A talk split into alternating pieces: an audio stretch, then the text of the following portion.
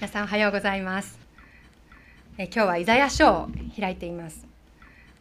今日の御言葉にあるように、恐れるな、私があなたを助けると言っているのだから、なんとも心強い神の言葉が記されています。私があなたを助ける。ところで皆さんは、この私たちが神様とこう呼んでおられるその相手がね、本当の本当に神なんだっていうことがどれだけすごいことかということをこうちゃんと心に受け止めておられるでしょうか。世の中を見渡していますと、いや、神のように見えるいろんなものがあるものだと思います。例えばある人にとっては、彫刻された石の像が神なわけです。あるいはある人にとっては、お金が神である場合もありますね。時には親が神だと、そのように人生を歩んできたという人もいます。またある人にとっては、売れている人生哲学の本、この本が私の人生のバイブルだと、そういうふうに言う人もいるかもしれません。そのものによって自分の人生を右にも左にもさせてしまう、人生にとって神だと扱ってしまう、そのようなものが世の中にたくさんあります。大学で仕事をするようになりまして、学生さんとこうね、話すチャンスもあるわけですけれども、彼らのね、会話の中でね、ものすごく勉強ができる人とかね、あるいはこう一芸に秀でてる人とかに対して「マジ神」とかって言うんですよね。マジ神って聞いたことないですか？テレビでもこうね、言ったりしてますよね。そういう発言を聞くにつけね、私は「いやいやいやいや、神ってそういうレベルじゃないから」とこう猛烈にツッコミを入れるわけです。マジ神、いやいや、そんなわけないでしょ、人間だよ、人間レベルよ、神そういうレベルじゃないからね、神様、この神こそがマジ神なんだと私は声を大にして言いたいし、まあ言ってるんですけれどもね、神様が神なんだと、この方こそ神なんだ。今日の開いているイザヤ書の中でも、神様は自分であなたの神、主である私とこのように言っておられます。世界あまたある宗教の中でも、自分が神だというふうに言った宗教家というのは、この神様以外にはいないのです。イエス・キリストだけでした。神様だけでした。マホメットも、彼は預言者であって神ではありませんでしたし、あるいはブッダも私が神だとは言いませんでした。私が神だと言ったのはこの方、神だけだったんです。あるいは宗教家でなくてもね、私は神だなんて言えちゃう人もいるでしょうね。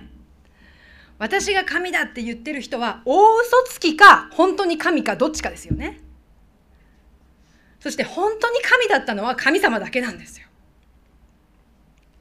後にも先にも、本当に神であられるこの方だけが神なのです。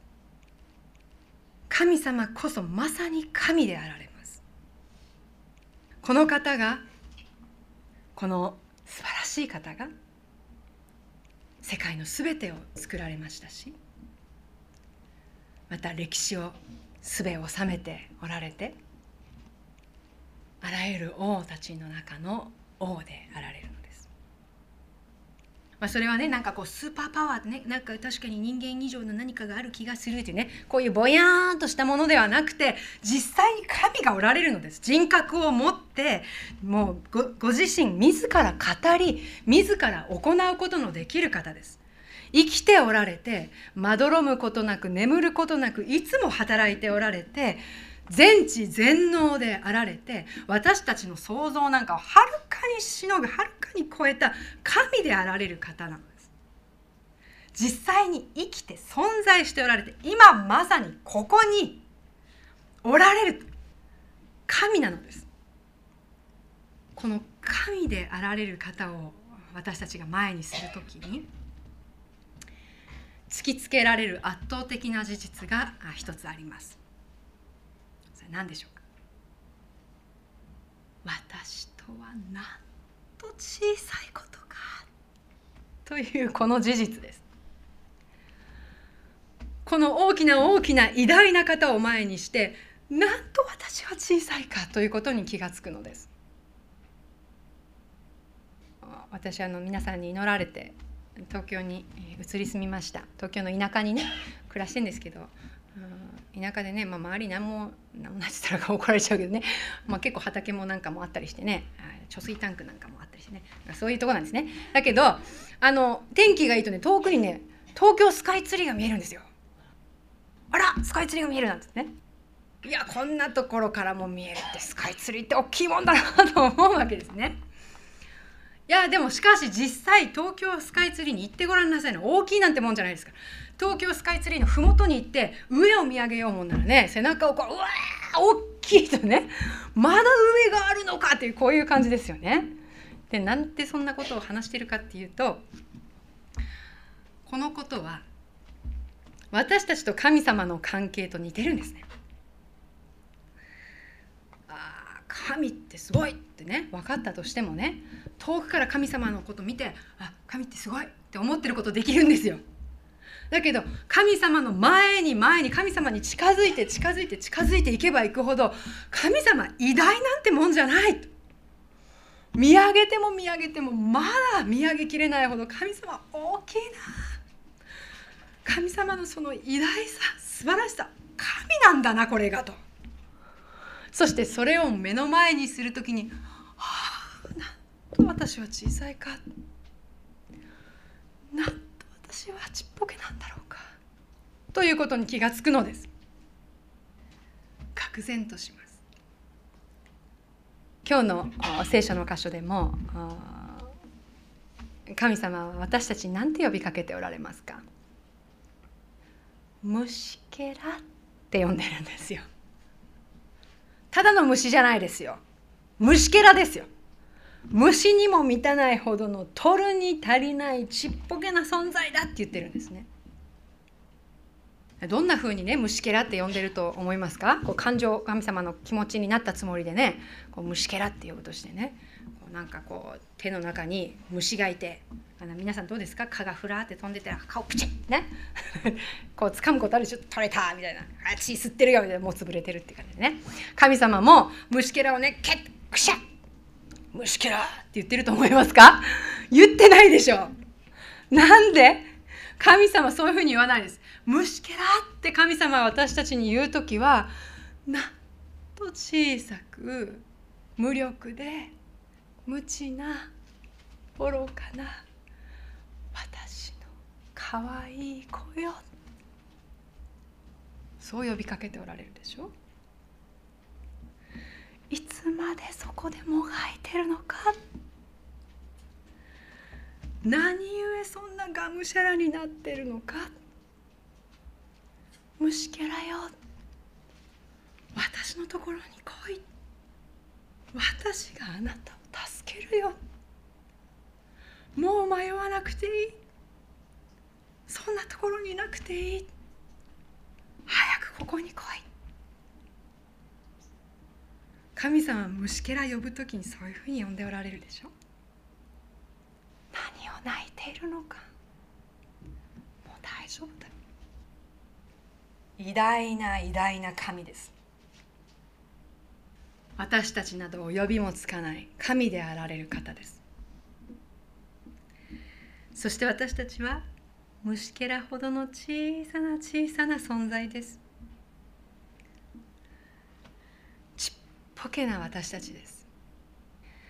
神様のすごいのは、この偉大な偉大な方であるのにちっぽけな私なんかに目を留められたっていう、そのことがすごいんですね。どうですか、人間の世ではね、偉くなればなるほどね、下々の人なんかに目くれないんですよ。そうでしょ。だけど神様違います。大きな大きな方であるのに、ちっぽけな私を探し出した方なんです。それが神の技です。神様が、私はあなたを助けると、こういうふうにおっしゃるときに、まあどうでしょうね、いつも教会に来ておられる方はもう耳たごですよね。神様は私のこと助けてくれ、そんなの知ってるよと、何十万回も聞いたと、知ってる知ってる分かってるとかって思ってるとね、もう分かってる程度なんですね。皆さんね、どうぞねお暇な時があったら、もうお忙しいでしょうけど、紙にねこう例えばひらがなの「ね」って20回書いて見つめてみてください。「ねねね」って見つめてね書いていくと、なんかねだんだんね変な感じがするんですね。なんでこのぐにゃぐにゃがひらがな なんで「ね」なんだっけとかでね、そういう経験ないですか？「ね」じゃなくてもいいですよ。「の」でも「も」でも「し」でも「つ」でもいいんですけど、そういうの何ね、ゲシュタルト崩壊って言うんですか、こういつも見知ってね当然のように見てるものでも、じっくり見てみるとなんか変だなっていう、そういう経験をするでしょ。でまあそれと、まあ、同じとは言わないですけどね、神が私を助けてくださるっていうそのことをもう一回よく見つめてほしいんですね。当然だと思っていたこと、神様が私なんかを助けてくださる、神であられる方が虫けらのような私を助けてくださる、神が私を助ける。よーく考えてくださいよ。おかしくないですか？神が私を助けるんですよ。おかしいでしょ。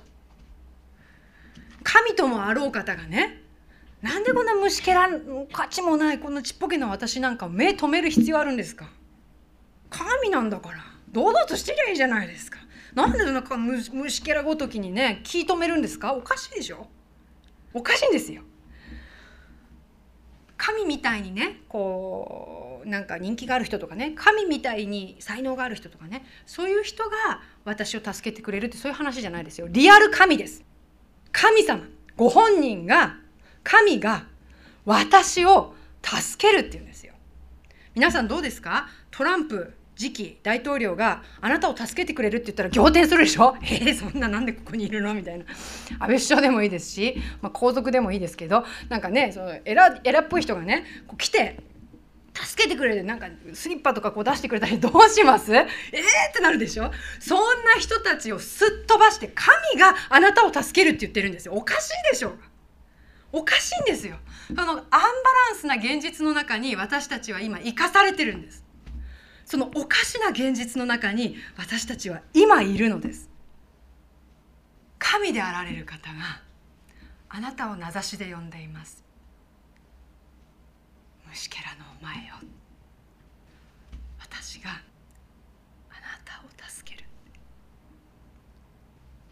そのアンバランスさの最たる例というのがイエス・キリストの十字架ですね。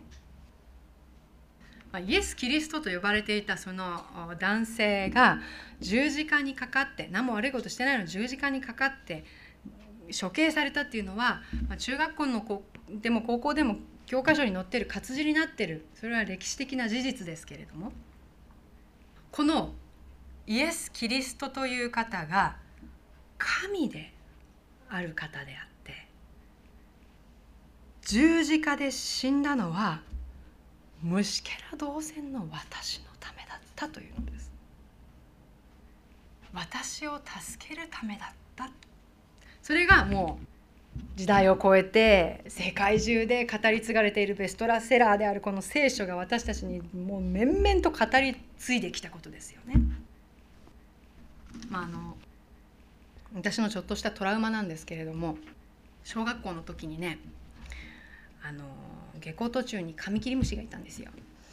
カミキリムシっていうのは一昨日ぐらいにインターネットで調べたんです。でもね風貌を覚えてたんですね。白い斑点がある黒い虫だ、インターネットでペペって言ったらね何種類かね、もう画面中気持ち悪い、でも虫が嫌いって苦手なんでね、あらと思って、でも一匹一匹探して、これだカミキリムシでしたね。あの時のこと覚えてる。小学校から我が家まで、比較的大きい通り道路があったんですね。今となっては大きかったかどうか、そう小学生にとっては大きかったんですね。それと歩道を歩いてたらカミキリムシが車道にいたんですよ。で先生たちはね、もう口酸っぱく小学生に車道に出るなと教えてましたから、私たちもね真面目に7歳8歳ですよ、車道にカミキリムシがいると、でも私たちは車道に出られないってね。でこともあろうに、そのカミキリムシが車道にもともといたんだけれども、歩道の方にじゃなくてね、車道のこう中心側に向かってよろよろよろよろと歩いていくんですよ。で56人でね、小学生7歳8歳ぐらいの小学生たちがこぞってね56人集まって「あっ虫がいる、危ない、そっち危ないよ」ね叫んだんですよ。こっちに来い、こっちだとか言ってね、なんかフーフーとかする人もいたりして全然届かない。一生懸命叫んだんだけれども、小学生たちの叫びは虚しく、カミキリムシはよろよろよろよろ、ついに走ってきた車にくしゃーあーっていう感じでしたね。その音、もう幼い私の耳にはトラウマに近いものがありますね。一瞬の出来事でした。乾いた音がくしゃーってそうですね。でもしかしね、確かにカミキリムシかわいそうだったんだけれども、今から思い返してよ、あの時の私の隣に神様が来て、そうか志保お前な、そんなにカミキリムシがかわいそうなんだったら、お前が今カミキリムシになってあいつのとこに行ってこいと、今からお前をカミキリムシにしてやる、お前がカミキリムシになったらな、あいつのところに行って「おいお前そっち危ないぞ、こっちだぞ」って言ってやれるだろ、行ってくるかで、もし神様がね私に言ったとしたら、なんて答えたかなって考える時間は10秒もいらない。いやいいですって言っただろうなそんな自分まで危ない面まであってね、自分カミキリムシになんかなりたくないです、いいっすって言ったと思うんですよ。でなんでこんな話をしてるかっていうとですね、イエス・キリストのしてくださったのは、同じようなことを神様に聞かれた時に「分かった、行きます、行きたいです」って言うようなもんなんですよ。神であられる方がその在り方を捨てて、虫けら同然の人間になられたのです。そしてよろよろよろよろ、ああもう生きていく意味がわからない、自分に価値が何にもない、もう嫌だと死の底に歩みを進めている私の横に、神であられる方が友となって来てくださって、志保お前そっちじゃないよ、こっちが道だよって示してくださったんです。皆さんにもそのように示してくださったでしょう。そうして私がよろよろよろよろと死の谷に落ち込まなくてもいいように助けてくださって、そしてむしろご自身が喜んでその命を投げ出してくださった。それがイエス・キリストの十字架の意味です。私たちが死なないために彼が死を選んでくださったのです。しかも自ら好き好んで、私はあなたを助ける、私があなたを助ける、私があなたを助けたいんだ、だから私があなたを助けたんだよって、それが神からのメッセージです。大きな大きな方、この神であられる方が、小さな小さな私のためにすべてを投げ出して助けてくださった。いや皆さんはね、もうこれだけ聞いたらお腹いっぱいだと思うんですね。もう十分だ。そうか、助けてくださったんだ。神は私を助けてくださったんだ、すでに。これもう満足ですよね。しかしこの中のね、2、3人はもしかしたらいるかもしれない、こういう人。それはご結構なことだけれども。すでに助けてくださったっつうのはご結構なことだけれども、じゃあこの問題どうしてくれるんだよと、今ここの目の前にあるこの問題はどうなるんですか、その助けはどうするんですかっって思ってる人が、いないかもわからないしいるかもしれないし、どうでしょうかね。イエス・キリストは確かに全ての助けを私たちのために成し遂げてくださった。すでに助けてくださった。しかしご安心ください。今あるその問題についても神は必ず助けてくださいます。大きな大きな神である方が小さな小さな私を助けてくださる。いつ？いや、すでに助けてくださったんです。すでに完全にもう助けてくださった。これが今見た1点目ですけれども、2点目大事なことは、いつか必ず助けてくださる。いつか必ず助けてください。ロマ書を開いてみましょう。新約聖書のローマ人への手紙というローマの8章の32節第3版302ページ。第2版をお開きの方何ページですか？ローマ人への手紙8章の32節。開けた方はぜひご一緒にお読みください。ではご一緒に32節をお読みしましょう。はい、私たちすべてのためにご自分の御子をさえ惜しまずに死に渡された方が、どうして御子と一緒にすべてのものを私たちに恵んでくださらないことがありましょう。もう1ページ開いて9章の33節。9章の33節の最後の2行目をご一緒にお読みしたいと思います。はい、彼に信頼する者は失望させられることがない。はい。御子を惜しまずに死に渡してくださったほど私たちを愛しておられるこの大きな大きな方は、今あるその問題についても必ず助けてくださいます。神である方ならば必ずそれがおできになります。私たちは神に叫ぼうじゃないですか。神様、私傷ついています。この心の傷はもう人間にはどうやったって癒すことはできないでしょう。神様、私を、あなたが神であるのなら私を癒してください、私を助けてくださいと叫ぼうじゃないですか。あるいは、ああ神様、この状況は八方塞がりです。もうどんなに知恵を尽くしても努力してもどこにも行くことができません。主よ、あなたが現れる時です。どうぞこの場を解決してください。どうぞ助けてください。神よ、あなたが今助けてくださいますようにと叫ぼうじゃないですか。助けて、助けて、助けて神様、助けて、助けてと神である方、この方に私たちが求めるならば、この方は必ず助けてくださいます。必ず助けてくださいます。人にはできないけれども神にはできるのです。全く思いもよらない方法で神は必ずあなたに介入してくださいます。絶対に助けてくださいます。この方は神だからです。私はですね、もう東京に移って半年ぐらいになりますけれども、やっぱりね、皆さんに祈っていただきながら、また私も祈りの中で教会の、仙台の教会の家族を覚えながら、しかしそうは言ってもね、毎週会わなくなるといろんな方のいろんなことが分からなくなりますね。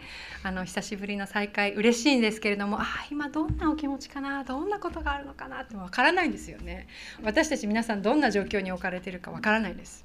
どんな苦しいことがあるのか、もしかしたら中には非常な困難の中におられる方もいるでしょうし、あるいはもう行き場のない悲しみを持っておられる方もいるでしょう。私は皆さんのその状況を知らないで申し上げてるんですけれども、しかし確かなことは、この方は必ず助けてくださるということです。絶対に助けてくださいます。神はあなたを助けたいのです。必ず助けてください。それが神の約束です。私があなたを助けると言っているじゃないか。これが神の言葉です。聖書を読むとね、神様が人間を助けてくださった事例、記録がたくさん書かれていますね。それを読むだけでも非常に励まされるわけですけれども、同時に私たちが神様、神様ね、神様との人生を歩んでいる時に、今神様助けてくださったっていう経験をすることがありますよね。あるんです。ミソはね、私たちが思うような方法では助けてくださらないね。私たちこうだったらいいのになっていうプランがあるんですよ。だけどそれ神様の方法じゃないことが多いですね。神様はどういう方法かっていうと、これは神だわって私たちが分かる方法で助けてくださるんですよ。今神様助けてくださったわって私たち分かんないと神様的にあんま意味ないってことはないでしょうけどね。こう神様の方法があるわけです。いつも神様の方法があります。ある人はね、この人と結婚したい、あの人好きだ、あの人結婚したい、神様助けてくださいってこういうふうに祈ったんだけど、振られた。神様助けてくださらないじゃないかと思ったんだけど、いやー、あの時振られておいてよかった、こんなに素晴らしい奥さんと出会えたんだものっていうふうに証ししたんですってね。あれ、いいですかそういう方法なわけよ。あるいはどうですかね。この高校に合格したい、神様助けてください、僕の成績ではちょっとギリギリだけど神様助けてくだされば入れます、神様お願いしますという落第した。なんだよ神様助けてくださらないじゃないって言ったら、そのね、滑り止めで受けた高校に入学したところ、滑り止めですからね、その高校では成績がずっと良かったと。そしたら自分ではもう入れないような大学に推薦で入っちゃって、それでスペシャリストになっちゃって、その自分のやりたかった分野のスペシャリストになっちゃったっていう人がいますね。神様の方法ってそういう方法ですよね。目先のことを思い通りにしたい時に、神様お願いしますっていう便利屋さんじゃないんですよ、神様は。そうじゃない。私たちの思わない方法で神様が助けてくださる時に、人生がわっと変えられていくんです。神様こうやって助けてくださったんだっていうことが分かるんですね。だから私たち神様助けてくださるの楽しみでしょ。問題くんがこう来てね、悲しみが来た、苦しみが来た、うーってならないね。悲しみ苦しみが来た、神様どうやって助けてくださるんだろうなってなりますよね。なりませんか？なりますよねなりましょうね。神様は必ず絶対助けてくださいます。絶対ですよ。神様助けてくださいます。神様あなた助けてくださるんですね。これがいいんです。神が私を助けてくださる。いつ？すでに助けてくださったのです。完全に神様私を助けてくださる。いつ？いつか必ず助けてくださいます。神様は私を助けてくださいます。いつ？今です。それが3つ目のことです。神はあなたを助ける。いつ？今です。今助けてくださっています。それが今日の最後の答えです。今日はね、ワーシップの中にごめんなさい入れなかったんですけれども、皆さんも大好きな曲で「フットプリント」っていう曲がありますよね。主と私で歩いてきたこの道っていうね。で、2人でイエス様と2人で歩いてきた、足跡は2人分だ。いつも一緒にいてくれると思ったのに、自分が一番苦しい時足跡が一つになっちゃったじゃないか、どういうことだと思ったら、そうじゃない、俺がおめえを勝ち、力が入るとなまるんだねイエス様は私があなたをおぶってその足跡でしょうがとイエス様言うんだよね。私たちの神っていうのはそういう方ですよね。私たちが孤独だ、苦しい、もうダメだと思う時に最も近くにおられるのが私たちの神でしょう。あなたは何も恐れなくていいでしょ。恐れなくていい。それが私たちの神のメッセージでしょ。なんでこんなことになってしまったのか。なんで私ばっかりこんな目に遭わなきゃいけないのか。苦しい、悲しい。そう思う時にこそ、私があなたを助けるってそうおっしゃるこの方の言葉をもう一度心から受け止めたいと思います。神様、いつまでも私を助けてくださらないのに、何をしてんの、もたもたして黙っていて、いつになったら私を助けてくれるんだよって、そういう時は思っちゃうんですね。助けてって言ってるのに、もうなんで聞いてくれないんだよってね、そうなっちゃってもいいんですけど、なっちゃったらいいんだけど、でもなっちゃったらちょっと一回休んで、もう一回見てみてください、ご自分の現実を。ああ、神様がいなかったら私の人生もうとっくにとっくだよねって。神様いなかったらもう私今どうしてたかね。でも神様が私を助けてくださったから、何今こうしてやっとの思いかもしれない、ギリギリのところかもしれない、でもすがるようにして教会来たもんね、礼拝させていただいたもんね。この今の自分こそ神様が私を助けてくださってることの何よりの証拠じゃないのかな。私の大好きな聖書箇所を最後にお分かちしましょう。さっきのフットプリントの曲よりもね、もうちょっと強烈なやつですよ。第二列王記ですね。旧約聖書第二列王記の6章ですね。第二列王記の6章第3版では旧約聖書642ページになります。ここではですね、アラムという国がイスラエルを壊滅するために何度も戦争行動をしてくるわけです。アラムという国はね、すごい強い国なので、軍備もあるんですね。でその軍備を完璧に整えて、弱小国イスラエルに攻め込んでくるっていう、そういうところなんですよ。で私は国際関係学なんて勉強してたことになってるんでね、なんかそういう観点から見てもはっきり言って勝ち目のない戦いですね。だって力の差が圧倒的ですから、これは負けるって普通はそう思うわけです。でね、15節です。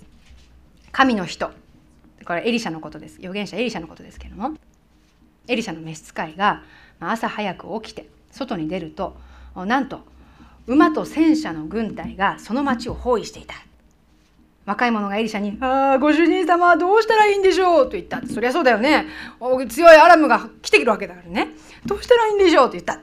するとエリシャ、彼は、恐れるな。私たちと共にいる者は彼らと共にいる者よりも多いのだから。何言ってんですか。イスラエル弱小国ですよ。多いも何も数の問題でも圧倒的に負けてるんです。そういう状況ですよね。そしてそのエリシャは祈って主に願って言った。どうぞ彼の目を開いて見えるようにしてください。主がその若い者の目を開かれたので、彼が見ると、なんと火の馬と戦車がエリシャを取り巻いて山に満ちていたっていうんですね。これ実際に軍隊がいたっていう、そういうことじゃないですよ。実際はイスラエルの国は弱小で、軍隊はほとんど弱小だったわけです。でもそうじゃない、万軍の主の万軍がエリシャを取り囲んでいて、それが山に満ちるほどだった。それはアラムから押し寄せてくる軍隊をしのぐ、圧倒的にしのぐような強い万軍の軍隊が、神の万軍がエリシャを取り囲んで守っていたっていうんですね。おそらく皆さんが経験しておられるその問題は、いや大変な問題だ、もしそういうふうに思っておられる方がいたら、おそらくその通り大変な問題なんだと思います。深刻な問題です。大きな問題だと思います。解決が難しい問題だと思います。しかし、その問題をしのぐ神の軍勢が今あなたを取り囲んでいるのです。そこに一人で乗り込むような気持ちかもしれない。孤独があなたを襲っているかもしれない。恐怖感かもしれない。不安かもしれない。怒りかもしれない。閉塞感、結構です。どんな思いがあってもそれは仕方ない。だってそういう困難な状況だもの。でもね、もう一度私たちは心の目がはっきり見えるようになるように神様に祈ろうじゃないですか。あの日エリシャを取り巻いていた神の万軍が今あなたを取り巻いているのです。今まさに今神があなたを助けたい、そして助けておられるのです。今助けていてくださいます。低俗な例でね、申し訳ない、低俗なんて言ったら失礼かな。私の亡き祖父がね、遊びに行くとね、今でね、よくファミコンしてたんですよ。ファミコンっていうとなんか若い子世代わかんないかもしれないですけどね、まあテレビゲームの走りですよね。ファミコンでマリオがいてね、おじいちゃんがねこうやってね、こうマリオがジャンプすると「うー」とかってやるわけですね。懐かしく思い出しますけどね、そのマリオがねスターをゲットするとデュルデュルデュルンって大きくなって、大きくなって輝きを増すんだよね。スターっていうのねゲットすると、それでそうするとね BGM も変わってね、チュンチュンチュンチュンチュンチュンチュンチュンチュンチュンチュンチュンチュンってね、マリオがね走り出すね。走っていくと、どんな敵に当たってもね、敵がね簡単にねポカッポカッって言ってね倒れるんですよ。スターゲットすると最強なんですよ。それをね思い出す、まあそれとね天の万軍をね比較するのはちょっと失礼なんですけど、何が言いたいかって、神が私たちの味方であるなら誰が私たちに敵対できるんですかっていうことです。私たちの味方は神であられる方です。この方が私たちを取り巻いているのです。目の前に困難があるかもしれない、その道は険しいかもしれない、もうどうなるかわからない、私の人生どうなるのかと思うような時に、しかし主よ、あなたが私と共にいることをもっと私に分からせてください。神が私をすでに助けておられるのです。この後歌いつつ歩まんっていうね賛美を皆さんで捧げたいと思いますけれども、主にすがる我に悩みはなしというこういう歌ですよね。神様がすでに助けてくださったんだ。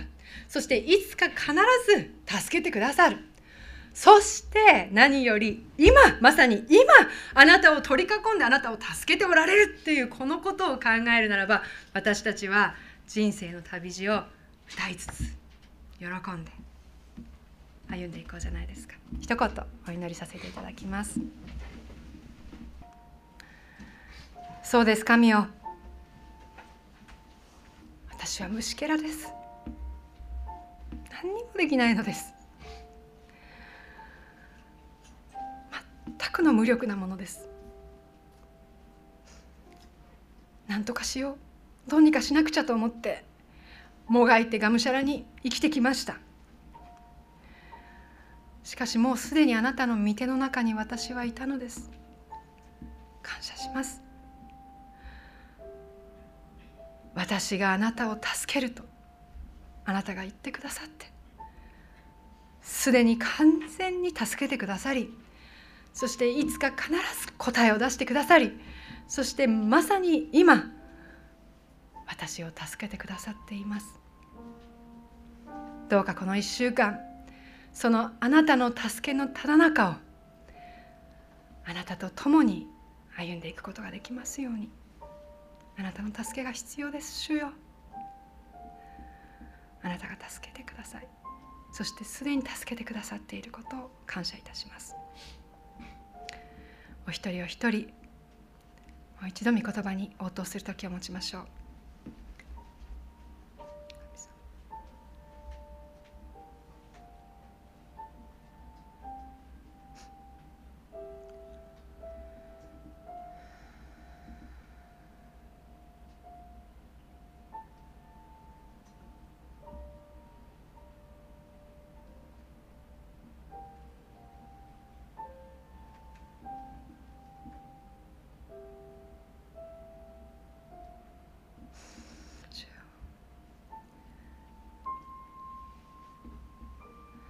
感謝します。心にあるすべての悩みをあなたに委ねます。あなたの助けに委ねます。主よ、あなたが私たちと共にいてください。御手に委ねて、イエス・キリストのお名前でお祈りいたします。アーメン。